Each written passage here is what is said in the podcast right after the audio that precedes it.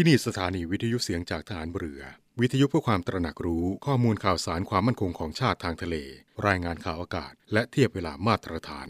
จากนี้ไปขอเชิญรับฟังรายการ นาวีสัมพันธ์ครับ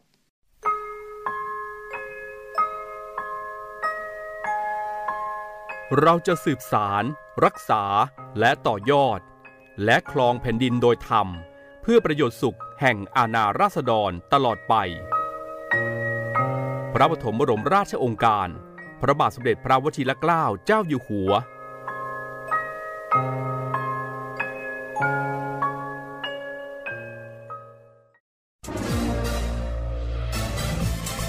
คุณกำลังฟังเสียงจากฐานเรือ ทุกความเคลื่อนไหวในทะเลฟ้าฝั่งรับฟังได้ที่นี่เสียงจากทหารเรือ กับช่วงเวลาของรายการนาวีสัมพันธ์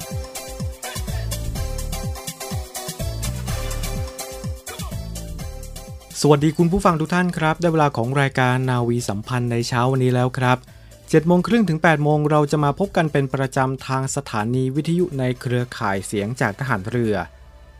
มาพร้อมกับข่าวสารสาระที่น่าสนใจนำมาฝากให้กับคุณผู้ฟังได้รับฟังกันในทุกๆเช้าแบบนี้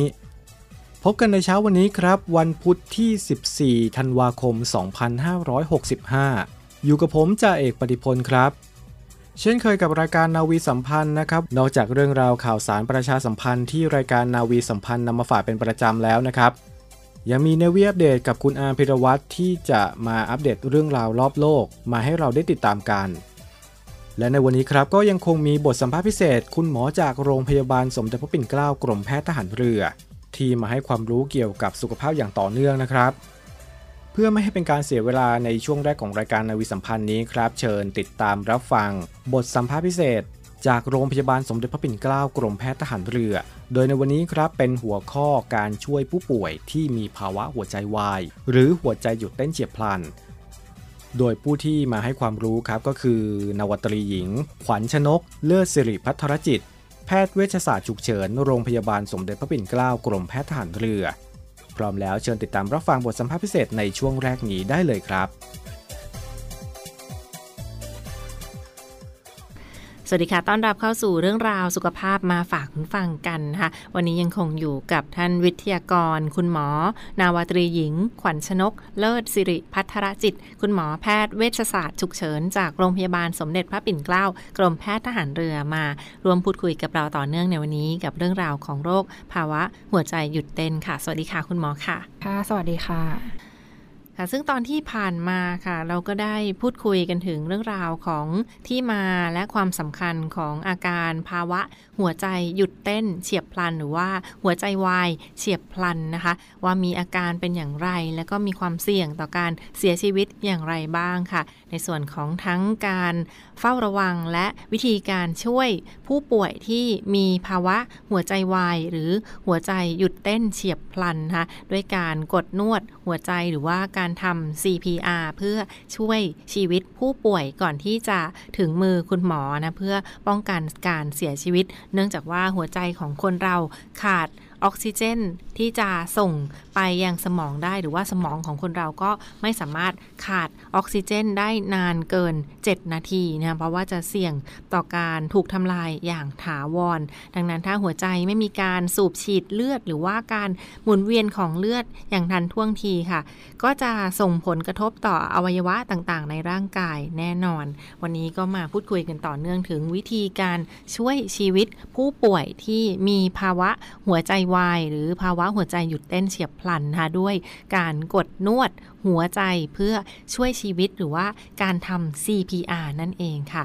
เรียนถามคุณหมอเพิ่มเติมค่ะว่า ถ้าเราทราบหรือว่าเดาได้แล้วว่า ผู้ป่วยท่านนั้นมีภาวะหัวใจหยุดเต้นหรือว่าหัวใจวายเฉียบพลันค่ะ เราควรจะทำตนอย่างไรหรือว่าช่วยชีวิตในเบื้องต้นอย่างไรค่ะ เห็นว่ามีอยู่ 6 ขั้นตอนด้วยกันนะคะเรียนถามคุณหมอค่ะ เกริ่นย้อนไปนิดนึงนะคะ ก็ถ้าเกิดว่าเราสงสัยในผู้ป่วยที่มีภาวะหัวใจหยุดเต้นนะคะ ก็คือเป็นผู้ป่วยที่เรียกไม่รู้สึกตัว ไม่สามารถหายใจเองได้ หรือว่าหยุดหายใจแม้เราจะทำการช่วยเปิดทางเดินหายใจแล้วนะคะ หากพบผู้ป่วยอาการเหล่านี้นะคะ ก็ให้คำแนะนำว่าต้อง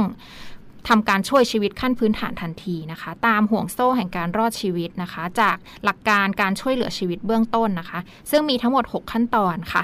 ขั้นแรกนะคะก็ให้โทรขอความช่วยเหลือที่สายด่วน 1669 พร้อมร้องขอเครื่องกระตุกไฟฟ้าหัวใจอัตโนมัติ หรือเครื่อง AED ที่อยู่ใกล้เคียงจากคนรอบข้าง และร้องขอทางโทรศัพท์ค่ะ ค่ะนั่นก็คือในส่วนของขั้นตอนที่ 1 ในการโทรขอความช่วยเหลือหรือว่าโทรไปที่สายด่วนทางโรงพยาบาลนะทั้ง 1669 เพื่อโทรเข้าไปขอเครื่องมือมาช่วยปั๊มหัวใจ หรือว่าเครื่องมือกระตุกไฟฟ้าหัวใจอย่าง AED แล้วก็ประสานไปยังเจ้าหน้าที่ให้มาช่วยชีวิตผู้ป่วยภาวะหัวใจหยุดเต้นเฉียบพลัน หรือว่าหัวใจวายเฉียบพลันนั่นเอง ทีนี้ค่ะคุณหมอคะบางท่านเขาอาจจะสงสัยว่าโทรไปที่ 1669 แล้วปกติเขาต้องแจ้งข้อมูลอะไรหรือว่า ต้องเตรียมข้อมูลอะไรไว้แจ้งทางสายด่วน 1669 บ้างค่ะ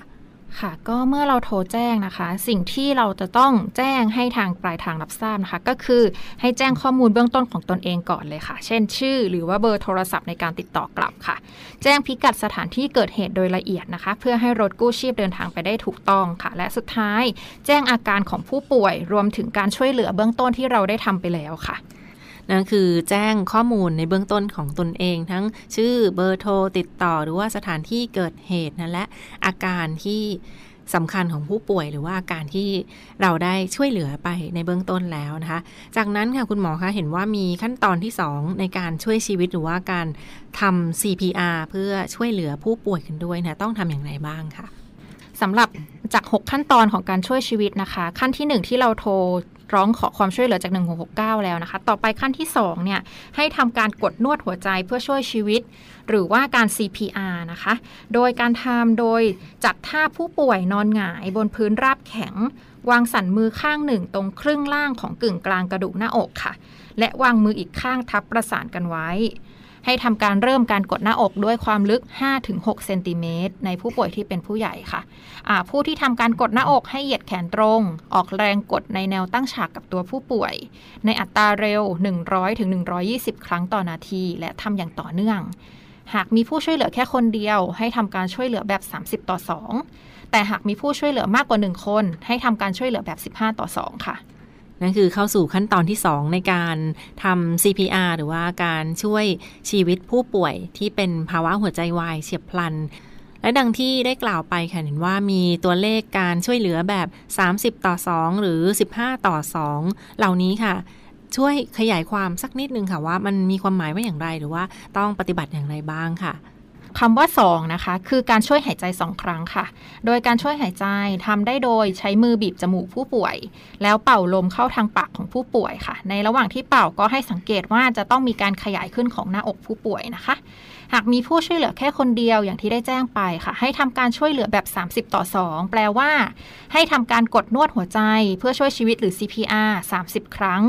ตามด้วยการช่วยหายใจ 2 ครั้งค่ะ เรียกว่าทำ30 ต่อ 2ทำวนไปเรื่อยๆ จนครบ 2 นาทีค่ะ แต่หากมีผู้ช่วยเหลือมากกว่า 1 คน ให้ทำการช่วยเหลือแบบ 15 ต่อ 2 ก็คือให้ทำการ CPR 15 ครั้ง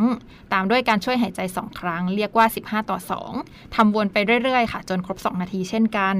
หลังจากที่ทำการช่วยชีวิต 30 ต่อ 2 หรือ 15 ต่อ 2 ครบทุก ๆ 2 นาที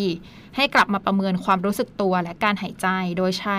ตาดู หูฟัง และแก้มสัมผัสเช่นเดิมค่ะ โดยใช้เวลาในการประเมินรวมทั้งสิ้นไม่เกิน 10 วินาทีนะคะ ในขั้นตอนการช่วยหายใจนี้อาจจริง ๆ แล้วอาจจะระเว้นในสถานการณ์การแพร่ระบาดของเชื้อโควิด -19 ได้ค่ะ ผู้ช่วยเหลืออาจจะทำการกดนวดหัวใจเพื่อช่วยชีวิตหรือการทำ CPR เพียงอย่างเดียวเท่านั้น โดยไม่ต้องทำการช่วยหายใจก็ได้จนครบ 2 นาทีและประเมินซ้ำค่ะ นั่นคือขั้นตอนของการกดนวดหัวใจเพื่อช่วยชีวิตหรือว่า CPR นะคะ ซึ่งก็ทำได้ตามความเหมาะสมของสถานการณ์ทั้งป้องกันโรคโควิด -19 ก็ไม่ต้องใช้การสัมผัส หรือว่าการช่วยหายใจนะคะเพื่อป้องกันโรคโควิด -19 แล้วก็ใช้วิธี CPR อย่างเดียวดังที่คุณหมอได้กล่าวไป หรือว่าลองศึกษารายละเอียดทางคลิปช่องทางออนไลน์ต่างๆ ได้เช่นเดียวกันค่ะ เรียนถามคุณหมอเพิ่มเติมว่าหลังจากที่เราได้ทำ CPR หรือว่าการกดนวดหัวใจเพื่อช่วยชีวิตวนไป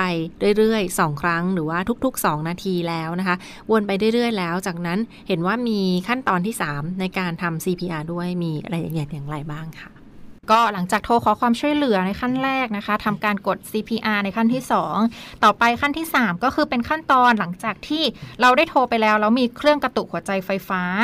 อัตโนมัติ หรือเครื่อง AED มาถึงที่เกิดเหตุนะคะ เมื่อมีเครื่อง AED มาถึงที่เกิดเหตุ ให้ผู้ช่วยเหลืออีกท่านที่เพิ่งมาถึงเปิดเครื่อง AED ค่ะ โดยที่ผู้ช่วยเหลือท่านแรกเนี่ยยังคงทำการ CPR ต่อไปเรื่อยๆนะคะ ไม่มีการหยุดทำ CPR เมื่อผู้ช่วยเหลือท่านที่ 2 เปิดเครื่อง AED แล้ว ให้เปิดเสื้อผู้ป่วยออก และติดแผ่นนำไฟฟ้าบนตัวผู้ป่วยตามรูปที่แนะนำจากเครื่องค่ะ โดยในขั้นตอนนี้ผู้ช่วยเหลือท่านแรกก็ยังคงทำการ CPR ต่อไปเช่นกันนะคะเมื่อติดแผ่นนำไฟฟ้าบนตัวผู้ป่วยเสร็จค่ะ ให้ผู้ช่วยเหลือทุกท่าน หยุดสัมผัสตัวผู้ป่วยทันที เพื่อให้เครื่อง AED ได้ประเมินขึ้นไฟฟ้าหัวใจของผู้ป่วย จากนั้นเครื่อง AED จะมีให้คำแนะนำแก่ ผู้ช่วยเหลือนะคะ โดยจะมี 2 ทางเลือกคือ ให้ทำการช็อคไฟฟ้า หรือให้ทำการ CPR ต่อค่ะ ซึ่งเครื่อง AED จะเป็นผู้ให้คำแนะนำหากเครื่อง AED แนะนำให้ทำการช็อคไฟฟ้า ให้ผู้ช่วยเหลือกดปุ่มช็อคไฟฟ้า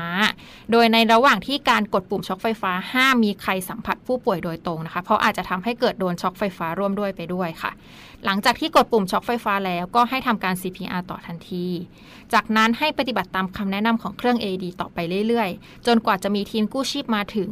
โดยผัดเปลี่ยนผู้ทำ CPR พร้อมตรวจประเมินผู้ป่วยทุก 2 นาทีค่ะค่ะนั่นก็เป็นขั้นตอนของ การใช้เครื่องช่วยชีวิตหรือว่าเครื่อง AED ขั้นตอนที่3นั้นในการช่วยทำ CPR ให้ผู้ป่วยสำหรับที่เป็นภาวะหัวใจหยุดเต้นเฉียบพลัน หรือว่าภาวะหัวใจวายเฉียบพลันค่ะ เมื่อผ่านขั้นตอนที่ 3 หรือว่าเมื่อมีการใช้เครื่อง AED เรียบร้อยแล้วค่ะ คุณหมอคะเห็นว่ามีขั้นตอนต่อไปถึงขั้นตอนที่ 6 ด้วย ขั้นตอนต่อไปต้องทำอย่างไรค่ะ ก็เราก็จะเข้าสู่ขั้นตอนที่ 4 5 และ 6 ของห่วงโซ่แห่งการรอดชีวิตนะคะ ก็คือขั้นตอนที่ 4 ก็คือการช่วยชีวิตชั้นสูงจากทีมกู้ชีพที่มาถึงที่เกิดเหตุค่ะ และขั้นตอนที่ 5 คือมีการดูแลรักษาต่อที่โรงพยาบาล และขั้นตอนที่ 6 คือการฟื้นตัวของผู้ป่วยค่ะ นั่นคือเมื่อเข้าสู่ขั้นตอนของการดูแลรักษาทางการแพทย์ และการฟื้นตัวของผู้ป่วยแล้วนะก็เป็นขั้นตอนสำคัญที่จะช่วยชีวิตผู้ป่วยที่เป็นภาวะหัวใจหยุดเต้นเฉียบพลันค่ะ จะเห็นได้ว่า 3 ขั้นตอนแรกของห่วงโซ่แห่งการรอดชีวิตนั้นก็ถือว่าเป็นอีกหนึ่งห่วงเวลาที่สำคัญที่จะช่วยให้ผู้ป่วยได้มีชีวิตรอดก่อนที่จะถึงมือคุณหมอหรือว่าไปรักษาต่อที่โรงพยาบาลนะคะ เช่นนี้แล้วค่ะถ้าเราระหว่างในการช่วยชีวิต 3 ขั้นตอนแรกค่ะคุณหมอคะถ้าสมมุติว่าผู้ป่วยมีสติหรือว่ารู้สึกตัวตื่นขึ้นลืมตาขึ้นหรือว่าขยับร่างกายได้เอง สักเล็กน้อยแล้วค่ะ ผู้ที่ช่วยเหลือเขาควรจะปฏิบัติอย่างไรต่อไปบ้างค่ะ ค่ะ ในระหว่างการช่วยชีวิตหากประเมินแล้วนะคะ ผู้ป่วยฟื้นคืนชีพขึ้นมาได้แล้วนะคะ ก็ให้ทำการหยุด CPR ทันทีค่ะ จากนั้นให้จัดท่าผู้ป่วยเพื่อนอนตะแคง เพื่อเป็นการเปิดทางเดินหายใจ และป้องกันการสำลักค่ะหมั่นประเมินความรู้สึกตัวและการหายใจของผู้ป่วย ระหว่างรอทีมกู้ชีพมานะคะแล้วก็ทำการส่งต่อไปรักษาที่โรงพยาบาลเช่นเดิมค่ะค่ะและทั้งหมดก็คือเรื่องราวที่เรามาพูดคุยกันนะคะสำหรับผู้ป่วยที่เป็นการช่วยชีวิต ในผู้ป่วยภาวะหัวใจหยุดเต้นเฉียบพลันหรือว่าภาวะหัวใจวายเฉียบพลันนะคะ และสุดท้ายนี้ค่ะขออนุญาตให้คุณหมอช่วยฝากปิดท้ายข้อแนะนำเพิ่มเติมใดๆ ถึงคุณฟังสักเล็กน้อยนะขออนุญาตเดินเชิญค่ะ ค่ะ จริงๆแล้วนะคะ ขั้นตอนของการประเมินและดูแลผู้ป่วยที่มีภาวะหัวใจหยุดเต้นนอกโรงพยาบาลที่หมอได้พูดคุยไปในวันนี้นะคะ ทั้ง 6 ขั้นตอนเนี่ยอ้างอิงจากหลักสูตรการช่วยชีวิตขั้นพื้นฐาน หรือว่า Basic Life Support นะคะ ซึ่งเป็นหลักสูตรที่ให้บุคคลทั่วไปสามารถลงทะเบียนเรียนและฝึกปฏิบัติได้จริง โดยไม่มีค่าใช้จ่ายนะคะ หากท่านผู้ฟังมีความสนใจอยากเรียนรู้เพิ่มเติม สามารถค้นหาการเรียนหลักสูตรนี้ได้จากทางอินเทอร์เน็ตค่ะ และทั้งหมดก็คือเรื่องราวจากทางรายการที่มาฝากทุกท่านกันในช่วงนี้นะเรื่องราวของการทำ CPR หรือว่าการช่วยชีวิตขั้นพื้นฐานสำหรับผู้ป่วยที่เป็นภาวะหัวใจวายเฉียบพลัน หรือว่าภาวะหัวใจหยุดเต้นเฉียบพลันนะคะ ที่มาฝากทุกท่านกันในช่วงนี้ วันนี้ต้องขอขอบคุณเป็นอย่างสูงค่ะ คุณหมอ นาวตรีหญิง ขวัญชนก เลิศสิริพัทรจิต คุณหมอแพทย์เวชศาสตร์ฉุกเฉินจากโรงพยาบาลสมเด็จพระปิ่นเกล้ากรมแพทย์ทหารเรือ ที่มาร่วมพูดคุยกับเราในวันนี้และพบกับช่วงต่อไปของทางรายการ สวัสดีค่ะและนั่นก็เป็นบทสัมภาษณ์พิเศษโดยคุณหมอนวตรีหญิง ขวัญชนก เลิศสิริพัทรจิต แพทย์เวชศาสตร์ฉุกเฉิน โรงพยาบาลสมเด็จพระปิ่นเกล้ากรมแพทย์ทหารเรือ ที่ได้มาให้ความรู้ในเรื่องของการช่วยผู้ป่วย ที่มีภาวะหัวใจวาย หรือหัวใจหยุดเต้นเฉียบพลันครับ บทสัมภาษณ์พิเศษจากกรมแพทย์ทหารเรือจะมีมาฝากคุณผู้ฟังกันอยู่เรื่อย ๆ นะครับ สามารถติดตามรับฟังได้ในรายการนาวีสัมพันธ์ครับ ในช่วงนี้ไปพักกันก่อนสักครู่ ช่วงหน้าพบกับคุณอาร์มพิรวัตรในเนวีอัปเดตครับ มาติดตามกันครับว่าวันนี้คุณอาร์มมีเรื่องราวอะไรมาอัปเดตให้เราฟังกันบ้างครับ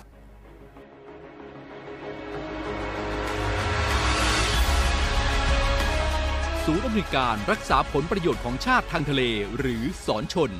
เป็นนกลไกศูนย์กลางบูรณาการการปฏิบัติการร่วมกับ 7 หน่วยงานประกอบด้วย กองทัพเรือ กรมเจ้าท่า กรมประมง กรมสุรากากร กรมทรัพยากรทางทะเลและชายฝั่งตำรวจน้ำและกรมสวัสดิการและคุ้มครองแรงงาน มาร่วมเป็นส่วนหนึ่งในการพิทักษ์รักษาผลประโยชน์ของชาติทางทะเล หรือประโยชน์อื่นใดในเขตทางทะเล ไม่ว่าโดยตรงหรือโดยอ้อม เพื่อความมั่นคง มั่งคั่ง และยั่งยืนของประเทศชาติและประชาชน พบเห็นเหตุด่วนเหตุร้าย ภัยทางทะเล โทร 1465 สายด่วนสอนชน 1465 สายด่วนสอนชน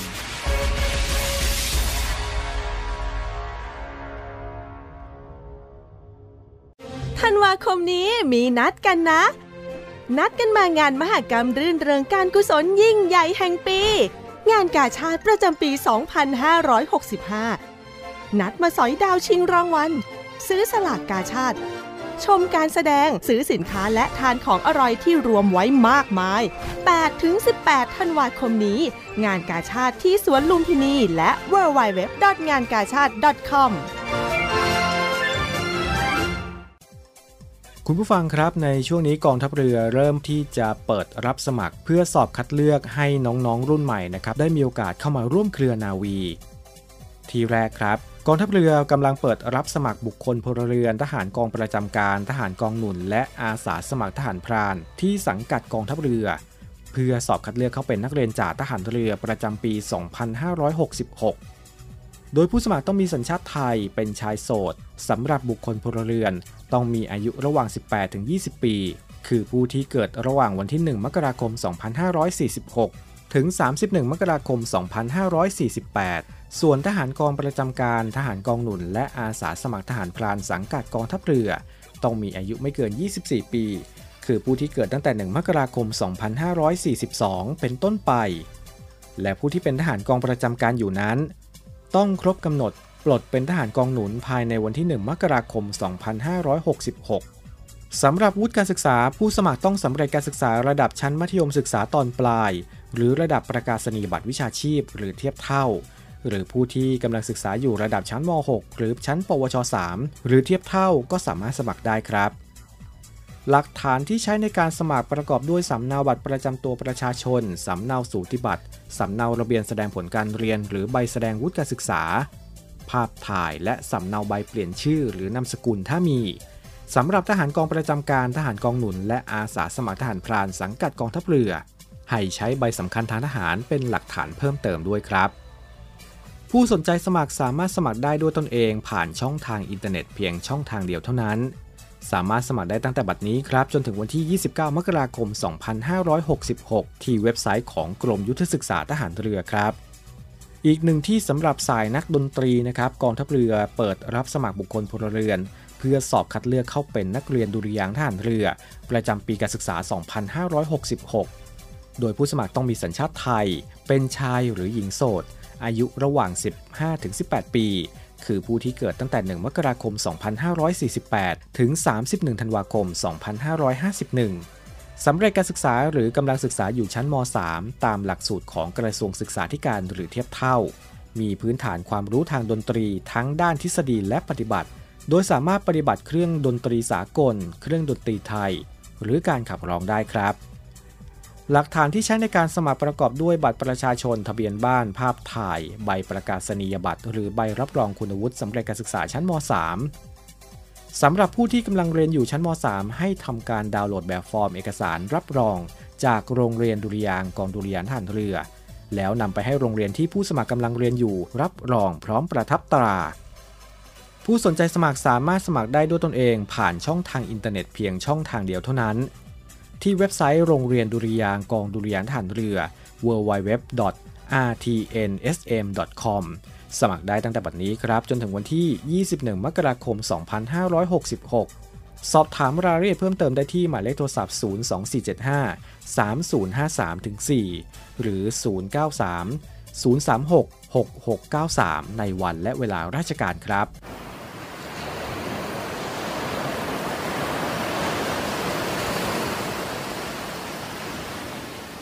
หาดทรายขาว น้ำทะเลใส เริ่มต้นได้ด้วยมือเรา ขอส่วนร่วมเป็นส่วนหนึ่งในการดูแลรักษาท้องทะเลไทย ไม่ทิ้งขยะลงแหล่งน้ำชายหาดและท้องทะเล เพื่อลดปัญหาขยะมลพิษ ลดการใช้ถุงพลาสติก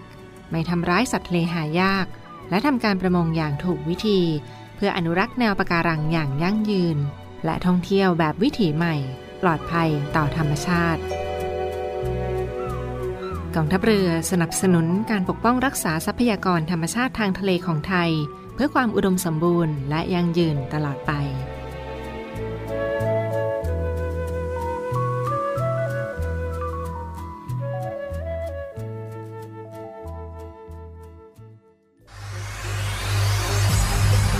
การทุจริตคอร์รัปชันเป็นภัยคุกคามต่อความมั่นคงของชาติ มาร่วมสร้างความใสสะอาด ปลอดจากพฤติกรรมการทุจริตประพฤติมิชอบ สร้างความโปร่งใสและประสิทธิภาพของกระบวนการทำงานในกองทัพเรือ เพื่อให้ข้าราชการและลูกจ้างของกองทัพเรือ ประพฤติปฏิบัติงาน โดยเน้นผลงานการมีคุณภาพ ความซื่อสัตย์สุจริต และการมีจิตสำนึกในทางที่ดี เพื่อให้ข้าราชการกองทัพเรือมีเกียรติและศักดิ์ศรีมีความภูมิใจ มีขวัญและกำลังใจในการทำงาน เพื่อให้กองทัพเรือมีภาพลักษณ์ที่ดีจนเป็นที่ยอมรับชื่นชม เชื่อถือศรัทธา พึงพอใจ และประทับใจในการทำงาน และผลการทำงานของกองทัพเรือ คุณสามารถมีส่วนร่วมป้องกันและปราบปรามการทุจริต ร่วมกันทำให้กองทัพเรือใสสะอาด แจ้งเบาะแสได้ที่ ศูนย์รับเรื่องร้องทุกกองทัพเรือ 02 475 4789 หรือที่ www.navy.mi.th ร้องทุกข์ ศูนย์ประสานราชการใสสะอาดกองทัพเรือ ร่วมใจ กองทัพเรือไทย ใสสะอาด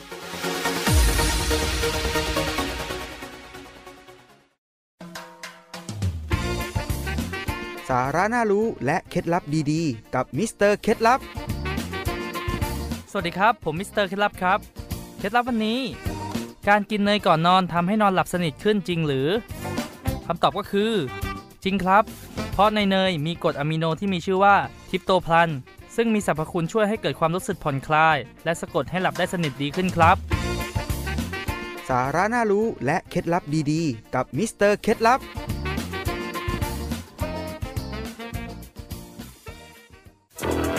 มาร่วมเป็นส่วนหนึ่งในการป้องกันและปราบปรามการทำความผิดเกี่ยวกับความมั่นคงของประเทศกับกองทัพเรือ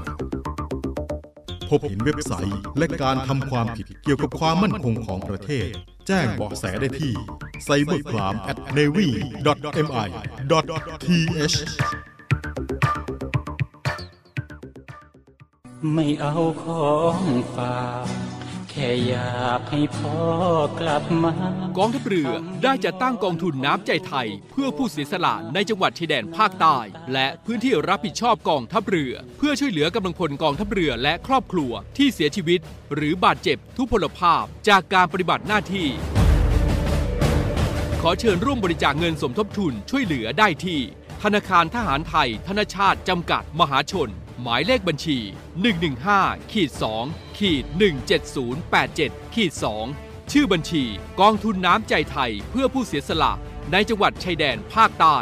และพื้นที่รับผิดชอบกองทัพเรือ สอบถามรายละเอียดได้ที่ กรมสวัสดิการทหารเรือ 02475 5414 แต่ถ้าวันใดพอเหลือกลับไป